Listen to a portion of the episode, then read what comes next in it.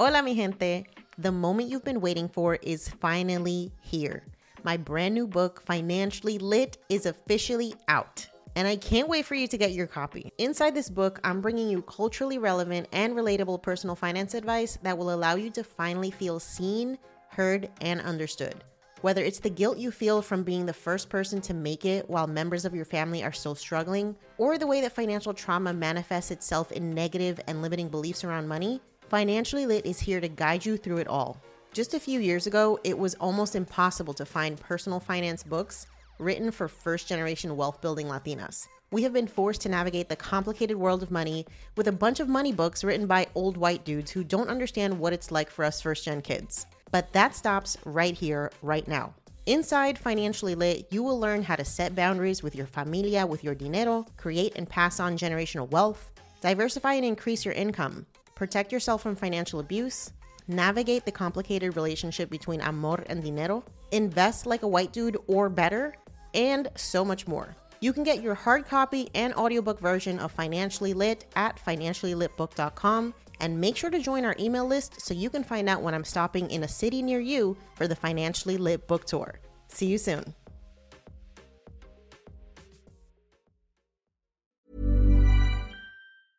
I'm Sandra, and I'm just the professional your small business was looking for. But you didn't hire me because you didn't use LinkedIn jobs. LinkedIn has professionals you can't find anywhere else, including those who aren't actively looking for a new job but might be open to the perfect role, like me. In a given month, over 70% of LinkedIn users don't visit other leading job sites. So if you're not looking on LinkedIn, you'll miss out on great candidates like Sandra. Start hiring professionals like a professional. Post your free job on linkedin.com/people today. So I started making little products. And these small forays, if you will, into entrepreneurship just got bigger and bigger over time. And to share one of my favorite things that I did, I wrote a romance novel. It had nothing to do with what my personal finance stuff was, but it was still a skill that I built through blogging and writing and freelancing. It was just being deployed in a different way. And I want people to kind of think about that. I'm like, your skills can be used in a lot of different ways. And so one day I was like, you know what? I read these romances all the time. Like I could write a romance. I wrote one and that first month I made $514, I believe is what I made. And that's a big deal because I mentioned that my mortgage was less than $600. That was my mortgage. And so I started like really thinking about, well, what are the products that I could create? Like I made a course because of that book sale. And it's just kind of grown over time. And I think anyone who's listening to this and they're like, I'm nervous to do these things, I tend to act fast and then go back and refine. I don't have this like perfectionist thing that a lot of people have. I've made a lot of money imperfectly, and I'm okay with that. You're listening to Yo Quiero Dinero, a personal finance podcast for the modern Latina. I'm your host, Janice Torres, award winning Latina personal finance expert. I didn't always have my financial shit together, but when I started looking for POC friendly personal finance podcasts, I couldn't find any. And so Yo Quiero Dinero was born. On this show, I'll show you how to make dinero, how to keep your dinero, and most importantly, how to make it grow. Each week, I'm connecting you with the most brilliant minds in the world of money and business so you can learn about investing, entrepreneurship, and building wealth. The best part, I'm dishing up all this knowledge with a sassy side of sazon. So if you're ready to be poderosa with your dinero, you've come to the right place. Let's dive in. Before we hop into today's conversation, I want to remind you to follow us on social. If you're loving this podcast and you want more community, you want to find out more about our events and all the stuff that we have going on behind the scenes, you can find us on Facebook, Twitter, TikTok, YouTube, Instagram, and everywhere else you love to hang out on the internet. If you're loving this podcast, please take a moment to leave us a review if you listen to us on Apple. It's the easiest way to share our podcast with people that you know and love, and it helps us get discovered by amazing listeners like you. So take a moment, leave us a review, share us with your friends and family, subscribe so that you never miss an episode, and make sure to check out our blog, yoquierodineropodcast.com, where you can sign up for our email list and you'll never miss an episode. Plus, you get exclusive invitations to our live events, special discounts for our digital courses, and as always, our best personal finance tips and advice to help you be poderosa with your dinero. Thanks for listening. Now, let's get into the episode. Michelle, welcome to the podcast. I am so excited for you to be here. This has been a long time coming, and you were gracious enough to invite me on your show. So now I'm so, so excited to reciprocate the favor. I am so excited to be here. Thank you so much for having me. I appreciate it. Absolutely. Let's start off with an introduction. Tell us a little bit about who you are and what you do. So, hi everyone. My name is Michelle Jackson. No relation to the Michael Jackson even though technically I do have an Uncle Michael Jackson. and he's awesome. So I am uh, very much positioned in the personal finance space, even though I do create content in other niches. But one thing that is a constant in the content that I create is a focus on equity, access, and policy. So even though I'm in the personal finance space and then these other niches that might seem random to you, I'm going to share what they are. I talk about Colorado, I talk about online brand building. I actually do have a romance pin name, which is super fun. It makes money, so I like to keep it. All of those projects have a deep emphasis on access, equity, representation policy. So if you were to land on my pen name for my romance project, you would see that I'm trying to amplify the voices of stories of color and Black authors. Similarly, when I talk about Colorado, I'm talking about access to the outdoors and normalizing Black and Brown faces and outdoor spaces. It's taken a while, but I have really focused on that as my mission and my purpose. Maybe a little crazy to do, but it's been a lot of fun. And now things have really come together. And as a side note, the project I'm known for is Michelle is Money Hungry.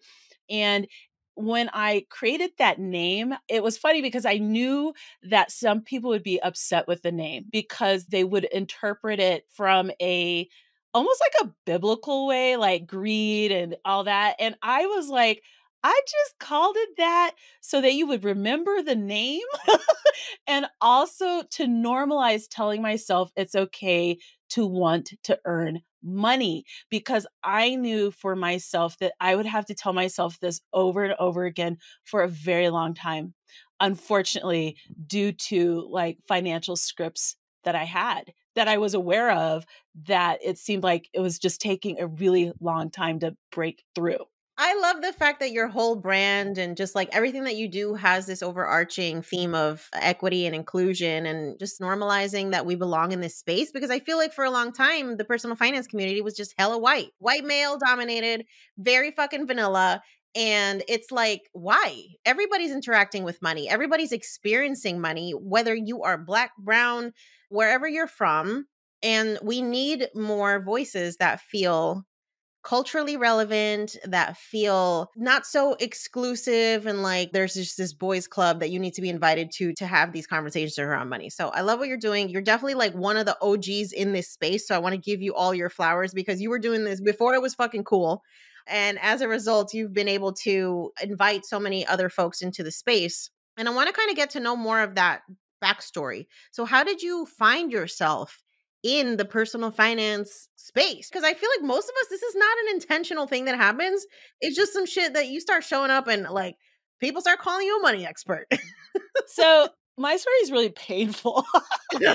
the reason why I ended up in the space was there's a statistic that Black women and other women of color in particular need to familiarize themselves with, which is something that I became very aware of, which is for Black women, 51% of us, that's around the statistic, I think it's probably gone up because of COVID, will find ourselves in the role of being a financial caretaker for someone that we love, a family member, a friend. It will happen younger than you expect it will happen in a way that you're just like, what the hell? Like I was completely unprepared. It will happen absolutely when you're completely financially unprepared, which was the case for me. So I was in graduate school.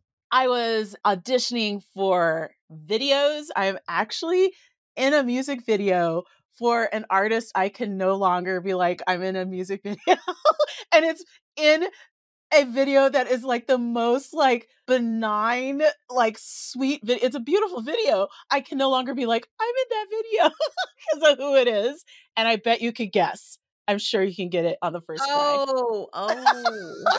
exactly. Okay. So I was like dancing and auditioning for, I'm from Colorado. So I was like trying to be a Denver Nuggets dancer and Denver Broncos cheerleader. And like those were the things I was doing. And I was going to hip hop classes and then going to graduate school. And my mom had lost her job. But the thing is, at that point in time, it was very easy for a very long time for boomers like if they changed jobs or lost jobs they could just like pick up a job it just was quick and in retrospect I think when this happened with my mom, it was really at the point where technology was really starting to come together and really kind of impact how people were looking for jobs, like keywords, and th- just things were happening that my mom hit this headwind. She was looking for jobs and i was like this is weird because usually it like she has one faster but i wasn't necessarily worried until one day my mom's like i can't find a job i need help and i'm gonna be clear i was living in a studio and i had to support my mom living in a studio even thinking about it it's like it's, it's a hard time we moved in together the thing is at the same time there was an immigrant family who lived on the first floor in the place that I was living in. So I was living in Boulder, Colorado. That's where I grew up, one of the wealthiest towns in the United States. Houses right now in that town go on average for a million dollars. That's where Coach Prime is going to coach if you're into college football. I'm living there. There are very few black people. And this is like just, there's no context for this. I'm like, what? And there's this lovely, lovely, lovely family I want to say from Morocco that lived on the first floor. And what's so interesting is I hadn't really paid attention to this family that much, other than in passing. But there were, I think, around 12 people living in their studio, including two infants. I'll never forget this. And they were the sweetest, most generous, kindest neighbors, right? And so I'm in this experience and i'm feeling like so many weird emotions around like why is this happening to me and then guilt because there's this family of 12 downstairs why can't you like it will be something that impacts me emotionally for the rest of my life it took about three years for that to like resolve itself things are good now things are good like things are great but it was very very very stressful. I would just see hundreds of letters. So, again, this is when things were changing. I would just see letters coming in all the time, just rejecting my mom over and over again. So I wasn't financially at a point where I could manage like the expenses of two people. I had debt, like everything was a mess. And we scraped by. And I was working at Starbucks. Thank you, Starbucks. I appreciate Starbucks because they kept me in coffee and money and student loans. Years later, I was like, this still affects me. And what if I'm not the only person out there who's had this experience? Like, I need to get this off my chest. I need to share it. And so, randomly, there was a conference in my town. It was being held the second year of this conference. And all these people, like, I'd begun like reading people's blogs, and I was like, oh my god these people are going to be in denver ah! you know like i was like super excited and i was like fangirling and i'm like i don't really have a lot of money because i didn't that year i was still in a lot of debt like it was like a nuclear bomb had lit my finances on fire but this conference was going to be in my town it was only going to be like 120 bucks or 100 dollars and they fed you. And I was like, wait a minute, I don't really have this money, but I'm going to go to this thing and my favorite bloggers are going to be there. I'm just so excited. And it's weird because people don't really remember me from that year at that conference, even though I'm a very big extrovert and things like that. But that conference really changed my life because I was really understanding the power of story and I met these people who are friends to this day. They have uplifted me. They have given me so much love and support. And without these people, I just would not be doing what I'm doing now. But I learned that I was not unique that my story was not unique. It just was that I was in a place where I didn't see this playing out in lots of other families, right?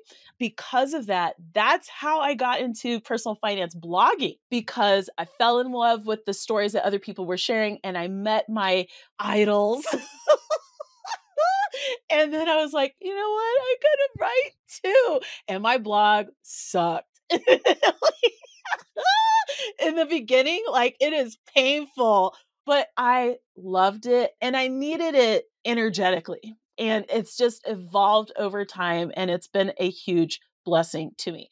I will say though, I don't reference myself as a financial expert only because there's just so much I still have to learn. There's so much time that I have to make up for financially because I was, again, a financial caregiver and that really impacted my mindset, my money, my focus. It was just very stressful. And I've given myself a lot of grace because of that. But that also means as I move forward in my business, when we start talking about that, that I have some very very aggressive earnings goals to kind of balance that out. Like they have to happen now.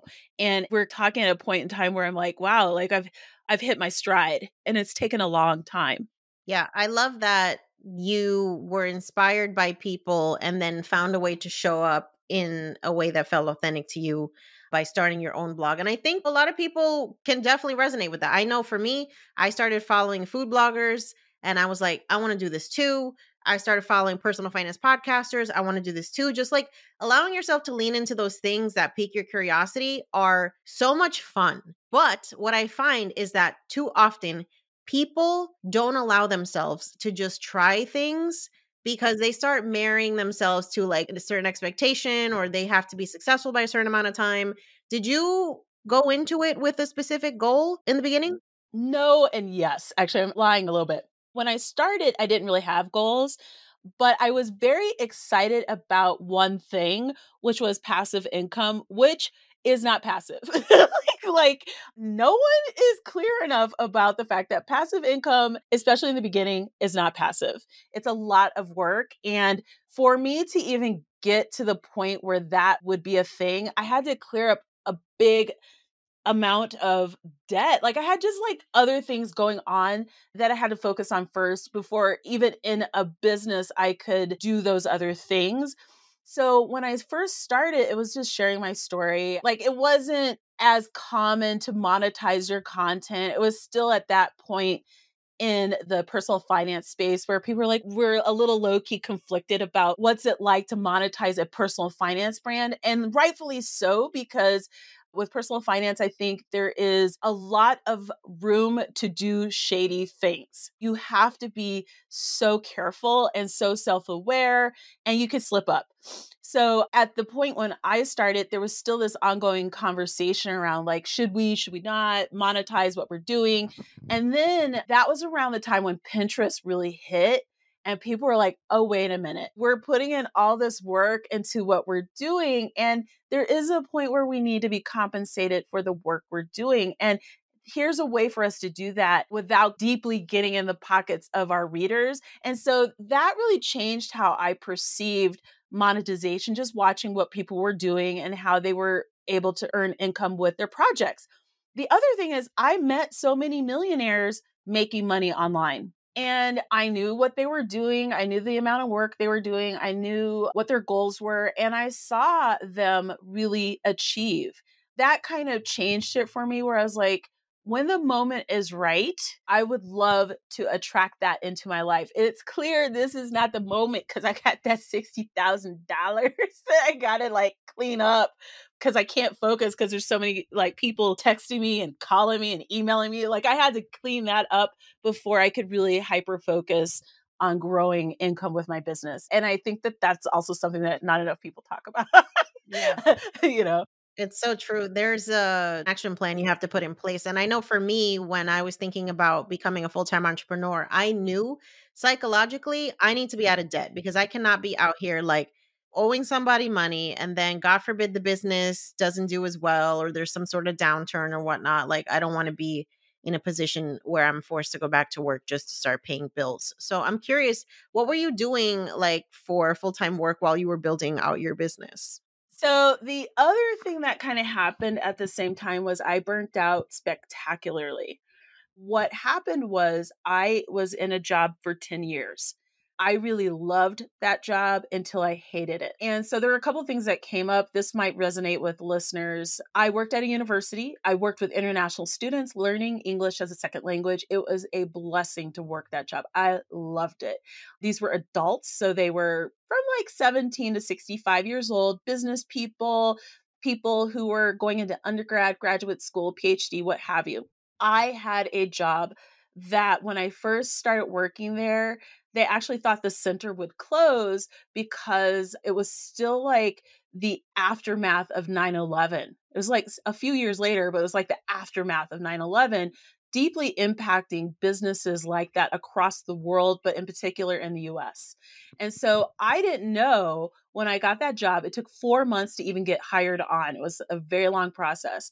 So i knew the girl who had left that job because she was still on campus and I figured out right away why she left the job, which was every day I would go to work and my colleagues would be like, Well, I wonder when the center is going to close.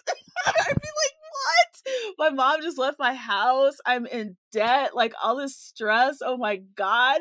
And you're telling me it took four months to get a job that's about to end? like, like it was crazy. And the thing was, these colleagues had started working there when I was born. So they were lifers, which is very common in the international language space, like the ESL. Like these folks are very mission driven. They love their jobs. They work usually at the same center forever. And it's great. But every day I would go to work and this is what they'd say. About a year in, it was a year in, and I'm just stressed. I'm always stressed out. This is why I relax so much because I was so stressed, right? Living with my mom, that gets all set in debt. People ask me for money. I'm just stressed out. Four months to get a freaking job. Then it might close. And then a year later, one day, the phone starts ringing off the hook all day long. This would happen for, I'd say, about two years, just all day long, to the point where, like, what the hell? And what happened was the Saudi Arabian Cultural Mission released the equivalent of billions of dollars of money investing in its young people from undergrad to PhD level students.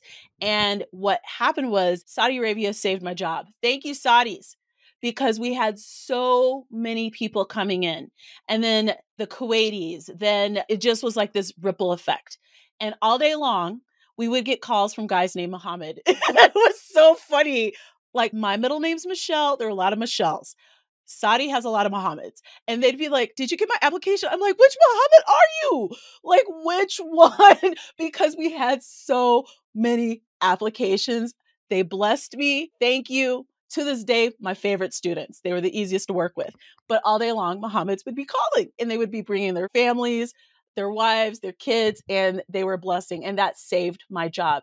So my role was immigration, admissions, supervising the student assistants, events. You see where this is going? It's a big job. So when I started working, I was working with about 50 students in house and 50 coming. When I quit, it was about 300 students in house and 300 coming. This does not include the stuff that they do as grown-ups, right? Like the mess they get into. So it was just so much. So I burnt out spectacularly. And I had situations like many women of color where I had some very difficult times at work. And I'm going to give one very specific example. I had a colleague who wouldn't speak to me for five years. Remember, I worked this job for 10 years.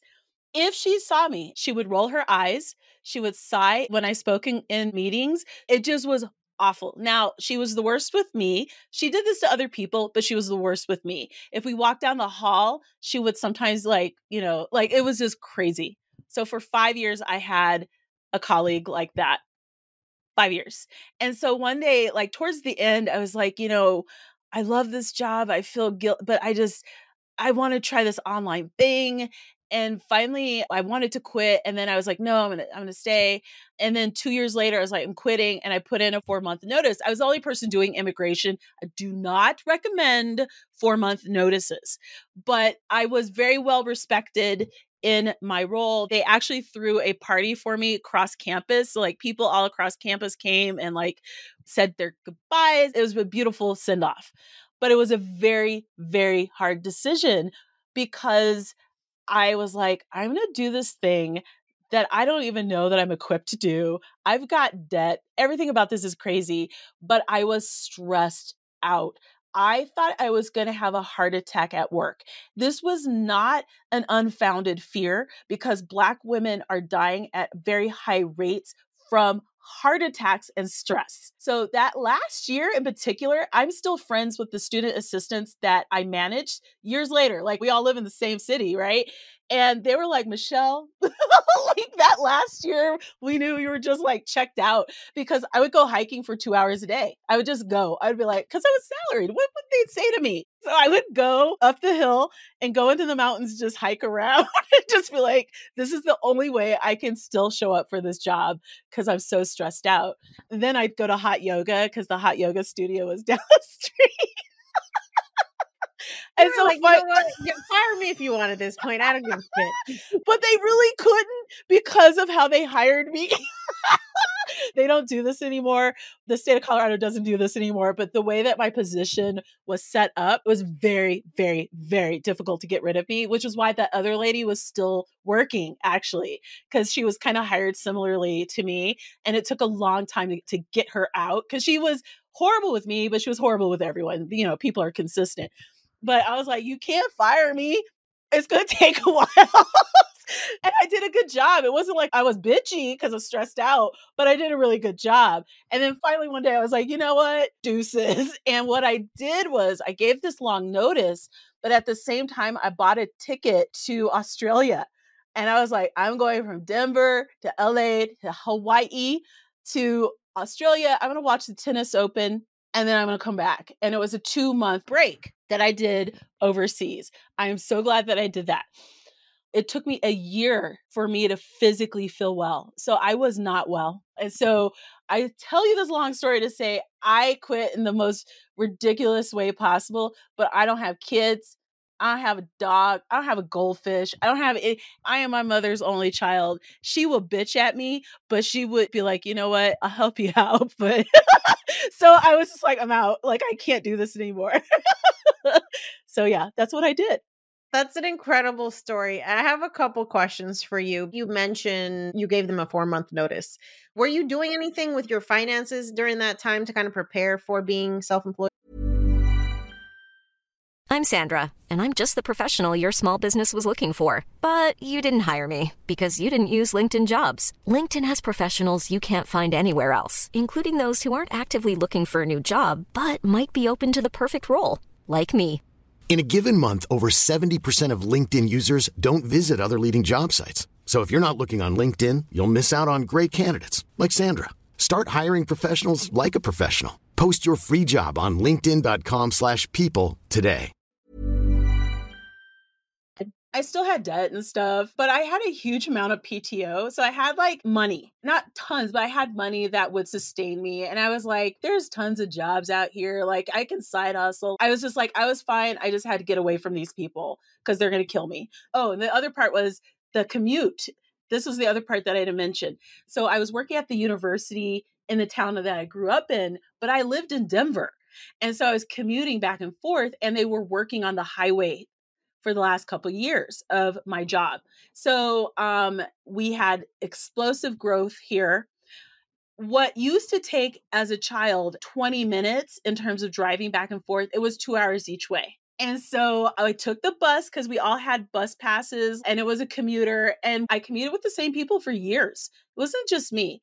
And so I was taking four hours a day typically on transit on this commute and I would take a nap. And that also took a toll on me. I was just like, you know what? This is not how life should be. This is not okay.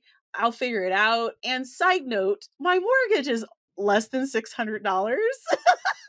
so I have this tiny little place that I have with this tiny little mortgage. And I was like, if I can't even get less than $600 for this. I'm a mess, but I'll figure it out. And so that's what ended up happening. And I just got scrappy. Weirdly, I had a phenomenal month. Like when I came back from Australia, I was like, I got to make money. Like necessity really impacts what your action will be. And I was like, I don't have like a job, you know, so, so I gotta make money. And so before I came back from Australia, because I was there for two months, I just started like putting things out there so that I'd have income upon arrival. So let's talk about that. How did you actually start monetizing? For the first couple years i was self-employed versus what i view myself now which is as an entrepreneur. I think they're very different. I think they're very very awesome but they're different. So i was doing projects for people i was doing social media management which i hated i was doing freelance writing which i don't like anymore i've never really loved it i was doing all the things weirdly i loved my side hustles more than even social media management, which told me I had to get out of that. And to this day, I love those people. I am so grateful to my side hustle people because I ended up landing on a brand ambassador team with these amazing girls, super country. When I mean country, like Western country, okay, how I grew up, but they kept me paid.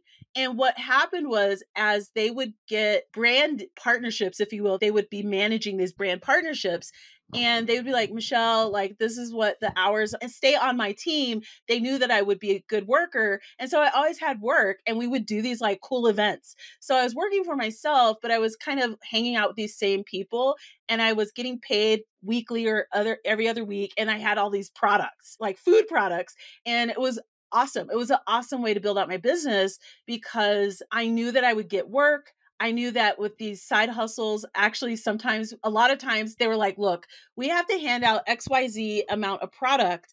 And once that's done, we'll still pay you for the entire shift. Okay.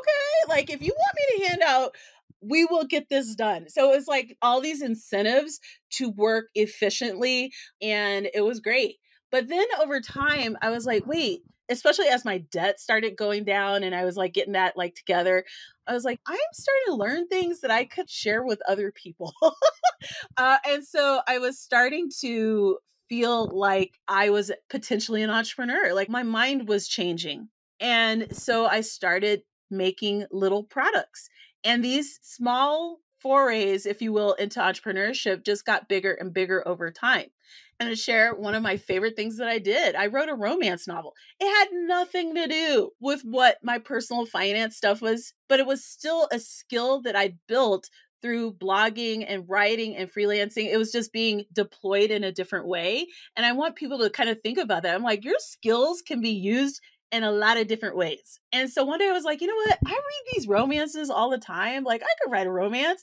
I wrote one and that first month I made $514, I believe is what I made. And that's a big deal because I mentioned that my mortgage was less than $600. That was my mortgage. And so I started like really thinking about, well, what are the products that I could create? Like I made a course because of that book sale. And it's just kind of grown over time. And I think anyone who's listening to this and they're like, I'm nervous to do these things, I tend to act fast and then go back and refine. I don't have this like perfectionist thing that a lot of people have. I've made a lot of money imperfectly, and I'm okay with that. That's brilliant because the way that folks like you and I make money it's very difficult for people who are not in this world to understand. Like, work is supposed to be very compartmentalized. You have a title, you have a list of roles and responsibilities, blah, blah, blah. And when you're a creative person that's making money, you can have a million different fucking things going on that are completely unrelated, but are all bringing in that cash flow. So, can you tell us all the different ways that you currently make money? Yes. In fact, I make money, I want to say 11 different ways. And right now, as we speak, I'm in a moment where I'm pivoting back to focusing on passive income. I've kind of alluded to it on social media and stuff like that, but it's what really makes me excited. But right now, this is what my revenue streams look like. This is where I'm focused. Romance ebooks, because I love them so much. So, COVID killed any kind of romance writing, by the way. So, my romance ebooks stopped publishing and writing them because I was trying not to die during a, a global pandemic. And so that just kind of killed my inspiration. But anyway, writing them again.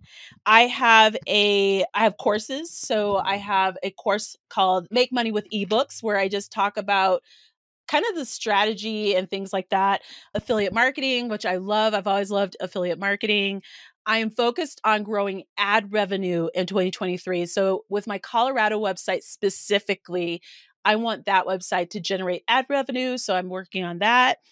I have a subscription product called Podcasters Getting Paid, and it's a resource and it's very inexpensive. It's free or $5, but I've also monetized the free part. So if you want to talk about that, there you go.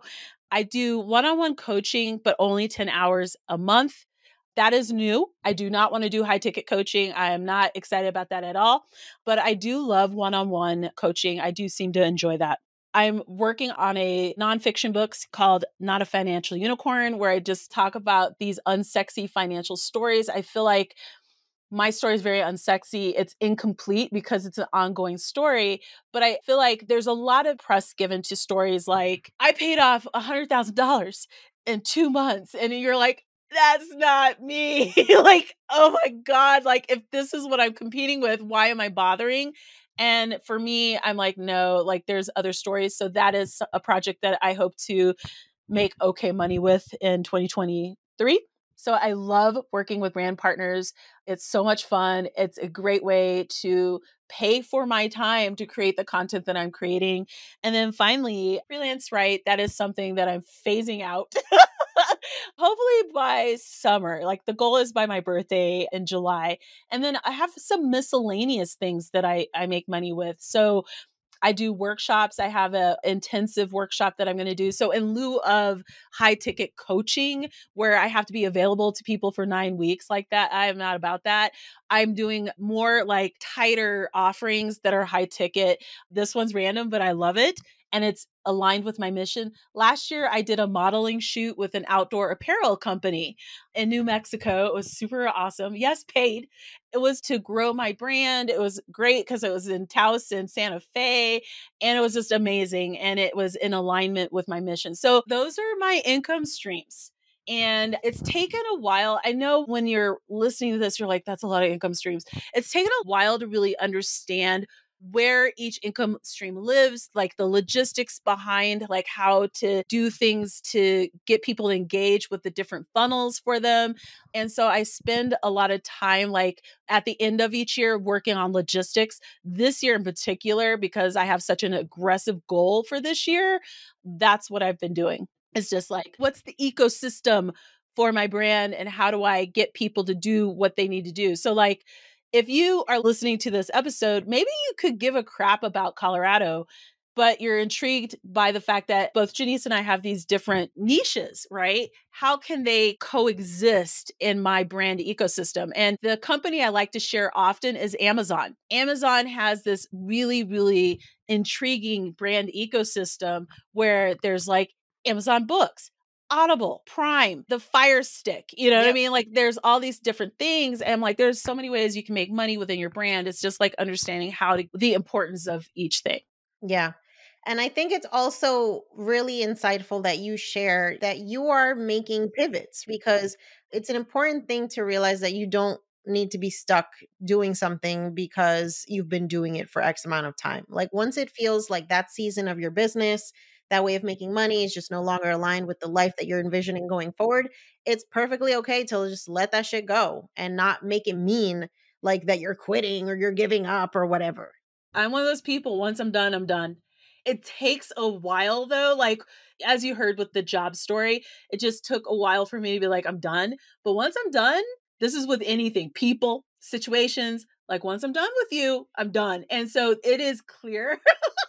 I am so done with certain things right now. And I'm like, okay, I'm pivoting. It's great. It can be at the same time, it's very exhilarating. Like, I'm very excited about this next phase of my business because I'm ready for it now. I'm ready to embrace it.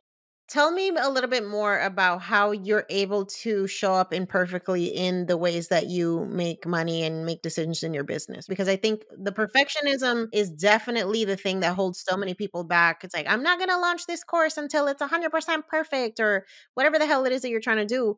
That can just have you doing a whole lot of nothing. moving into 2023, I've learned a couple of things and I've observed some things. Most people talk too much. they talk too much, they don't do shit. and then they're like, why is it so and so is here and I'm not there? I'm like, you don't even put yourself out there to try. And I will put myself out there to try. This means I will get rejected. Like I have a callus over that part of my emotions about how that impacts. It does not impact me at all because I make money. But I built up that callus, if you will, to be callous because I'm putting myself out there over and over and over again in a lot of different ways. And I understand that I am not going to resonate with some people. I might not resonate with people because they're like, we don't understand this black chick from Colorado. Like, I know that. I lived out east. I know how that is. That's fine. I might not resonate with you because you just don't believe in what I'm saying. That's fine. I'm not trying to be everybody's best friend. If you are a person who is like, I'm trying, and I understand that each time I try, I learn a little bit more, and that helps me to grow and make impact. Like, my goal as we fight fascism in the United States, I'm going to be blunt. My goal is to help entrepreneurs out there who are creating transformative content get paid. I want you to get paid. And that means I need to show up for you. However, I show up. And so last year I was like, I don't need these schedules and stuff. Like, why am I doing that to myself? I'm doing what's called the unschedule. I don't have schedules. I'm like, I go with the flow. I batch a lot of work. Like the big thing is I batch quite a bit. I think everyone should batch. Batching is your friend is the most glorious thing ever because it means that you're super intentional, but it also means you're building out space to do a couple of things. Work on strategy, focus on rest, and if you're neurodivergent, which I have to get checked for me, that also builds in that buffer if you're having a moment where you're like, I'm not hyper focusing right now. So, regardless of where you land, please batch. but I just show up imperfectly. So this year, what that means is I batch a lot of content and I get stuff out and I'm aggressive. Like I'm being very aggressive. But if I have a schedule, I find that that becomes like a problem. I'm a lot more productive without having a schedule because I know the end goal. Like I want to make a certain amount of money. I've sat there and worked through the logistics of like, if I want to make, say, for example, $50,000 with my course, how many courses do I need to sell at each tier to make that happen? Like, I really spent a lot of time focusing on what do I need to do to get the result that I want. The other thing I would say is this most people may way overestimate the amount of money that would really transform their lives. It's probably a lot lower, like the amount monthly, than they would think. For me, again, it was $500, like consistently getting passively like $500 that was huge. That's my mortgage. That's my mortgage. That was great. And for a lot of people, they're sitting there and they're seeing other people's stories like, I, you know, I make like 30,000 a month. And it's like, yeah, that's awesome. But you're not there yet. What like amount can get you started to hit the 30,000 a month? How about just trying to replace your fucking salary? Yeah, I've done that. And I'm like, whoa, like I'm a really good boss in some ways. However, I do want to share two things. The other thing that I do is I schedule downtime. This is something I aggressively do. In fact, I am my dream boss. Okay. Every quarter, I have a retreat. This quarter, I already did it. I started off this year in Breckenridge, Colorado. That's an easy place for me to go. It's just like an hour and a half from my house. I get on Bustang, which is bus here in Denver that takes us up to the mountains. And then I have like three days of soaking wine, soaking the hot tub on the patio, looking at the mountains, fireplaces, meeting awesome people. It's glorious. I have the next one planned. I'm almost done figuring out the time, but I'm going to go to the Pacific Northwest. I love that region. It's beautiful. I know where I'm staying. It has a spa. It's beautiful. It's near Mount Hood. It's not expensive. If you're listening, you're like, Michelle, I don't have money. It is not expensive. I'm staying at a boutique, bougie ass hostel that has shared or single rooms. And I'll share a link to it as well. And I'm going to take the train from Denver up to Portland, to Seattle, to Vancouver, and then I'm going to come back down. So, like, I do things like that. Why would I work my own business like I'm working for the man? Why would I do that? like, and I meet so many entrepreneurs who do not intentionally design all aspects of their work, and I do not understand that. I work from patios. The weather here is much nicer than people think. So you'll see me on Twitter. I'm like, today's patio day because why would I work for myself in such a way that's not enjoyable? Like I went through hell at my other job. I had a stalker. I don't want that. I want to go to dance classes. I wanted to see my mom. I want to spend time with grandma. Like they're just things that I want to do, but you have to be intentional. You have to give some thought. I work a 10 month front facing year. I know a lot of people are like, what in the world does that mean? It means that from like after Martin Luther King weekend, because that's when the holidays end for me, technically. Okay. so that's when we're recording. From mid Jan until the end of October, beginning to November, I am like killing it. I'm hustling interviews, conferences, things like that then I taper off and I do things only for myself. I'm not doing any front facing stuff. I'm not really on social media for about two and a half months of the year. It doesn't necessarily mean I'm not doing things that make money, but I'm also building up passive income so I can do stuff like that. And then I give my energy to designing out what does my business look like for 2023? What am I thinking about for 2024? So, the one big thing I decided for 2024 already, I'm not attending any conferences in 2024. We're good. I don't need to go. So this year I'm going to several events and things like that. 2024, I'm not doing it. I'm not going anywhere that isn't like living abroad and working from abroad. I've already made that decision. But for me to have the clarity to do that, I needed to build in time to do that. I have gone on a tangent. Girl, that was so helpful because it really does drive home the importance of being very intentional and holistic in your approach when it comes to entrepreneurship. Like you mentioned, if you are stuck in another fucking rat race, that is your own doing now because this is your business and you've created this system that does not allow you the freedom that you allegedly wanted. That's your own damn fault, sis. You can't blame nobody it makes no sense. Like, I'm not working like that. No, we are not doing that. That is not the move. Okay. So that's one thing this year. I'm doing quarterly like shutdowns of my calendar. So like March, June, September, and December, like you can't find me because those are the months that I'm chilling. Okay. That's the type of shit I'm on in this new okay. year you know what? She's like, I'm gonna be on the beach. Yes. my drink. It's not even a quarterly retreat at this point. It's a quarterly fucking detox. oh, you know what? That's my next goal. Yeah. That'll be my next goal. I love it. Leave and me alone. we have the power. We really do have the power to create our dream lives, and money is a big part of that. And I want to close out the conversation with something that I know you're very passionate about, which is this topic of making money in an ethical, equitable, socially responsible way as an entrepreneur, right? Because there's a lot of, especially in the online world, you know, I think of like the Kardashians selling shit like flat tummy tea and, you know, all kinds of fucking products that you know they're trash. You sh- probably don't feel good about promoting them. And not all money is good money. So, talk to us about that and kind of your perspective. I'm going to admit that I feel that this question and this issue kept me from earning more money sooner. But I am glad that I've been on the trajectory that I've been on because it's just so deeply important to me to get it right or as right as I can and make adjustments when I make mistakes. One of the things that I spend a lot of time thinking about is the content that I create. Like, I talk about why are we normalizing $2,000 rent? I talk about seeing Black people hiking. Like, there's just different things that I really care about. And what that means is my audience typically cares about these topics too. But I also have a significant portion of my audience that are marginalized communities. I am not perfect at DEI work. That is something that I'm still understanding, and I am not a professional. We leave that to the professionals.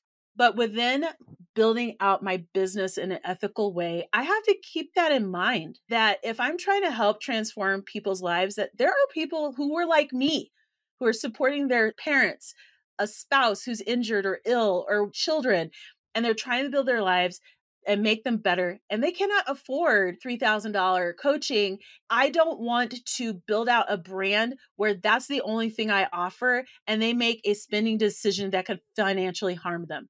That's not okay with me. And so what i looked at was how can i be of service in such a way that i'm still getting paid I can meet people wherever they're at because I don't want to get in your pockets. Like, that's not what I'm trying to say. I just want to make sure that I am thoughtful about all the different ways I can be of service to you without having that if you want to invest with me i hate that i hate that phrase it's like my least favorite online content creator phrase i hate it because more often than not that invest with me transitions into a really high ticket offering which is fine like i have paid for high ticket offerings i will continue to do so but those creators where i've done that have had other things available to me before i would ever have to make a decision like that like when we are creating these brands, there are ways for us to make our money, make our coins. You've got a blog that is highlighting and sharing Puerto Rican food, recipes. It's just so beautiful, right? Let AdThrive or whoever is now your partner pay those coins. There's a reason why I'm growing my Colorado project because I'm still using writing as a skill deployed in a different way. If they want to pay me a $100,000 next year, I am fine with that because then that means other ways that I show up for people can be so much more cheaper. It can be just approached in a different way. And this was something I wanted to bring up. It also means the amount of work that I have to do to get that going has to be thought about. So at the end of last year, I'm in a closed group with some very, very high earning freelancers. They all made between $200 and $350,000. So they're very high earning freelancers. And I was like, how'd you do that? Because, you know, I don't love freelancing, but I was curious, right? Because it's writing. And they're like, well, these are our averages. So these were black and white people. It wasn't just white people. And it was very interesting because it really informed me what I needed to do for my content creation on my website. So they were writing between 300 to 650 posts on average. They shared like how much writing they were doing on a daily basis, weekly basis, what they earned per word, per project, and then how many clients they worked with. They were working with between 20 to 25 clients. None of that was appealing to me, but I learned some things, which is when I start writing on my own website, their output really schooled me on the kind of output I need to consider for my own project. Like how many posts I need to be thinking about, how productive I need to be in order to grow the page views in order to attract the Mediavine and AdThrive, which would pay me in a different way so that I can show up differently for my community. I have met so many people who are creators who are like, paid is paid as long as it's ethical. So I'm writing my romance novels again. They're selling again. I'm super thrilled about it. I don't care if two, three, four thousand dollars comes in for my ro. I love that for my romances each month. That is a beautiful thing. Why? Because if someone wants coaching from me, that helps to subsidize that. If I'm working with a brand that helps, that I love, like you can't just work with any brand. It has to be a brand that's respectful to me. It's going to be respectful to you that I love. And they're paying me thousands of dollars so that I can create content that really serves. That's great. That way I don't have to charge you three, four, five thousand dollars for some bullshit coaching when I could just do like a workshop and we're good because I don't want to be showing up for nine weeks for you anyway. yeah. I don't want to design my business like that. I'm not anti coaching. I'm anti coaching for me. no, I feel you. So, I love that approach. It really does make a lot of sense. And especially if you're leaning into the more passive ways to start monetizing what you're already doing, it really opens up so much space and it allows you to be generous in your business. And I totally agree with that. Like with the fact that my food blog basically pays my living expenses. It's like I can be very intentional about what I do with my active time, and that's freeing. By the way, I'm one of those podcast listeners who listens to episodes over and over again. And I love the one that you did. I feel like at the end of 2021, this is random, but I wanted to tell you this, where you talked about hitting, I think, 250,000. And it's like my favorite episode. You're like, look.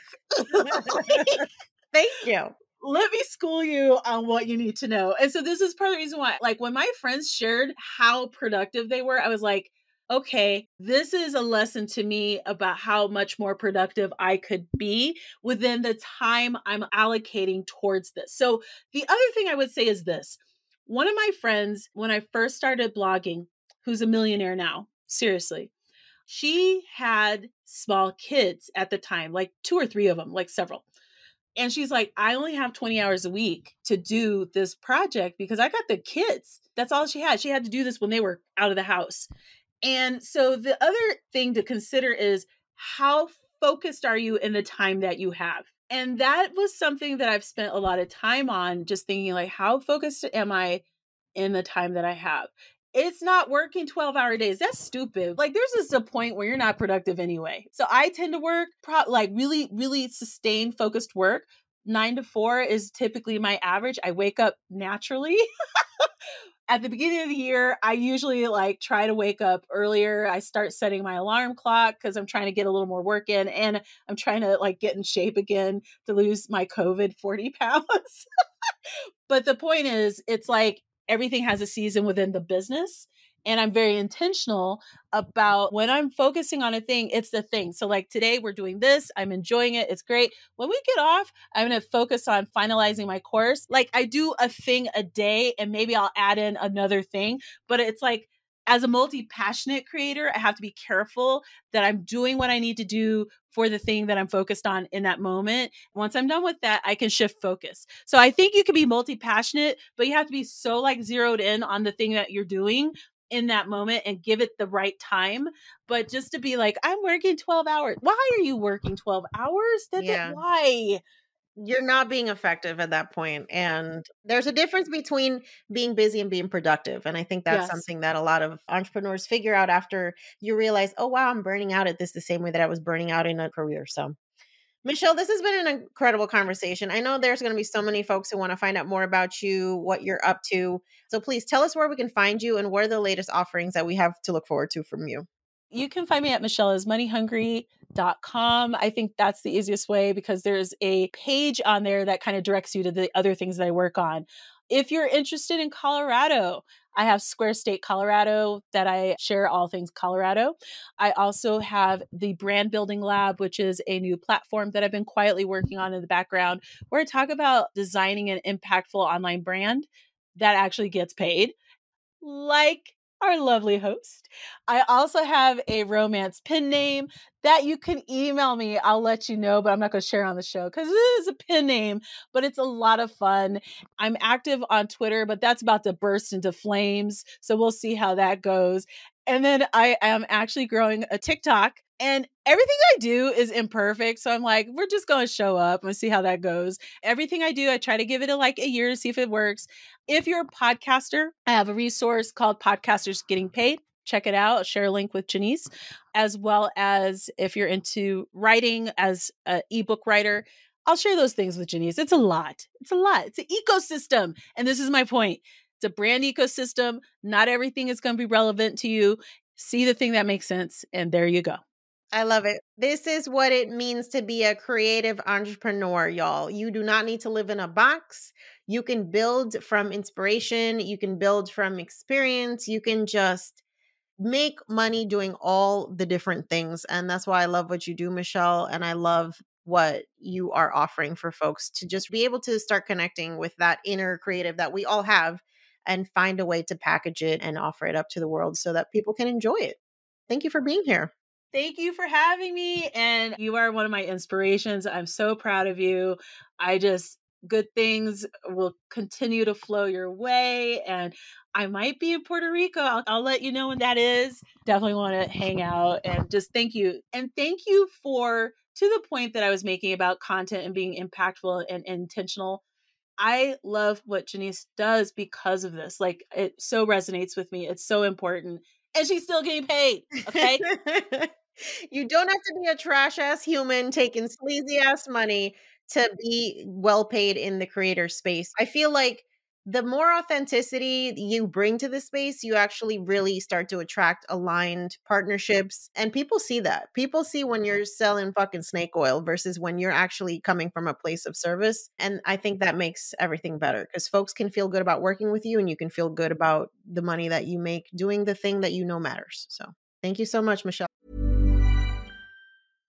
How would you like to look five years younger? In a clinical study, people that had volume added with Juvederm Voluma XC in the cheeks perceived themselves as looking five years younger at six months after treatment. Look younger, feel like you. Add volume for lift and contour in the cheeks with Juvederm Voluma XC. Reverse signs of aging by adding volume to smooth laugh lines with Juvederm Vollure XC. For important safety information and to find a licensed specialist, visit juvederm.com. That's J U V E D E R M.com. Not for people with severe allergic reactions, allergies to lidocaine, or the proteins used in Juvederm. Common side effects include injection site redness, swelling, pain, tenderness, firmness, lumps, bumps, bruising, discoloration, or itching. There's a risk of unintentional injection into a blood vessel, which can cause vision abnormalities, blindness, stroke, temporary scabs, or scarring. Talk to a licensed specialist to find out if it's right for you. Thanks for listening to today's episode.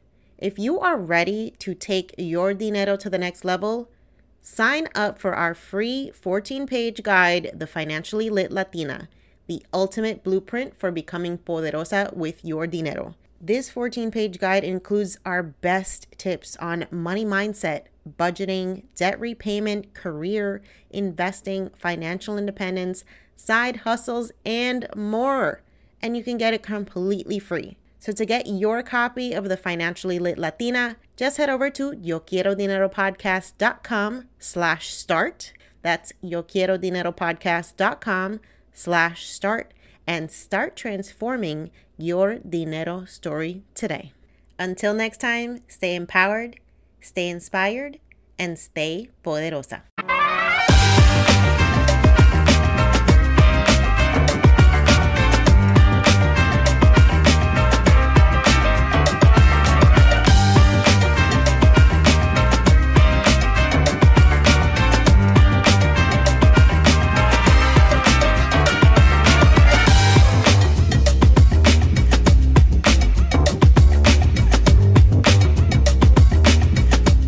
On the Yo Quiero Dinero podcast and associated entities, all information provided is for general information purposes only and does not constitute accounting, legal, tax, or other professional advice.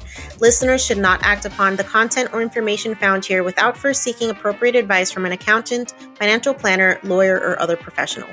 We assume no responsibility for information contained on this podcast and associated entities and disclaim all liability with respect to such information, including but not limited to any liability for errors, omissions, or misleading or defamatory statements. Usage of this podcast and associated contents constitutes an explicit understanding and acceptance of the terms of this disclaimer.